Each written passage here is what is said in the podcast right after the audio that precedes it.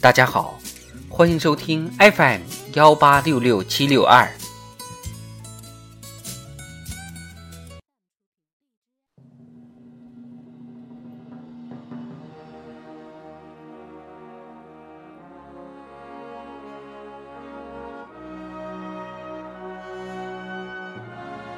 党的十九大以来大事记。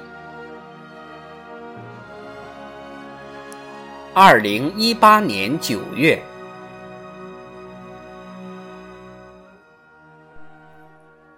九月三日至四日，中非合作论坛北京峰会举行。习近平主持峰会，并在开幕式上发表主旨讲话，提出。中非要携手打造责任共担、合作共赢、幸福共享、文化共兴、安全共筑、和谐共生的中非命运共同体。会议通过关于构建更加紧密的中非命运共同体的北京宣言和中非合作论坛北京行动计划（二零一九至二零二一年）。九月十日。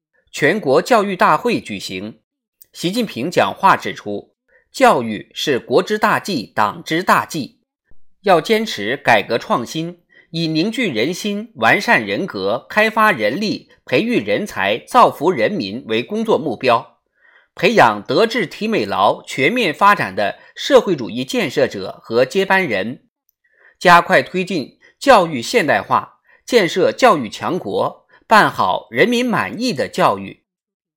李克强讲话。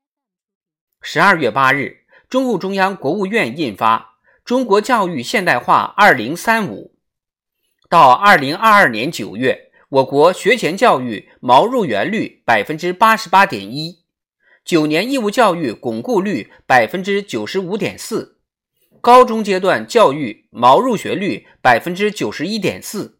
高等教育毛入学率百分之五十七点八。九月十一日至十二日，习近平出席在俄罗斯弗拉迪沃斯托克举行的第四届东方经济论坛。十二日，在论坛全会上发表“共享远东发展新机遇，开创东北亚美好新未来”的致辞。九月十三日，国务院办公厅印发《关于完善国家基础药物制度的意见》。二零一九年七月十九日，印发《治理高值医用耗材改革方案》。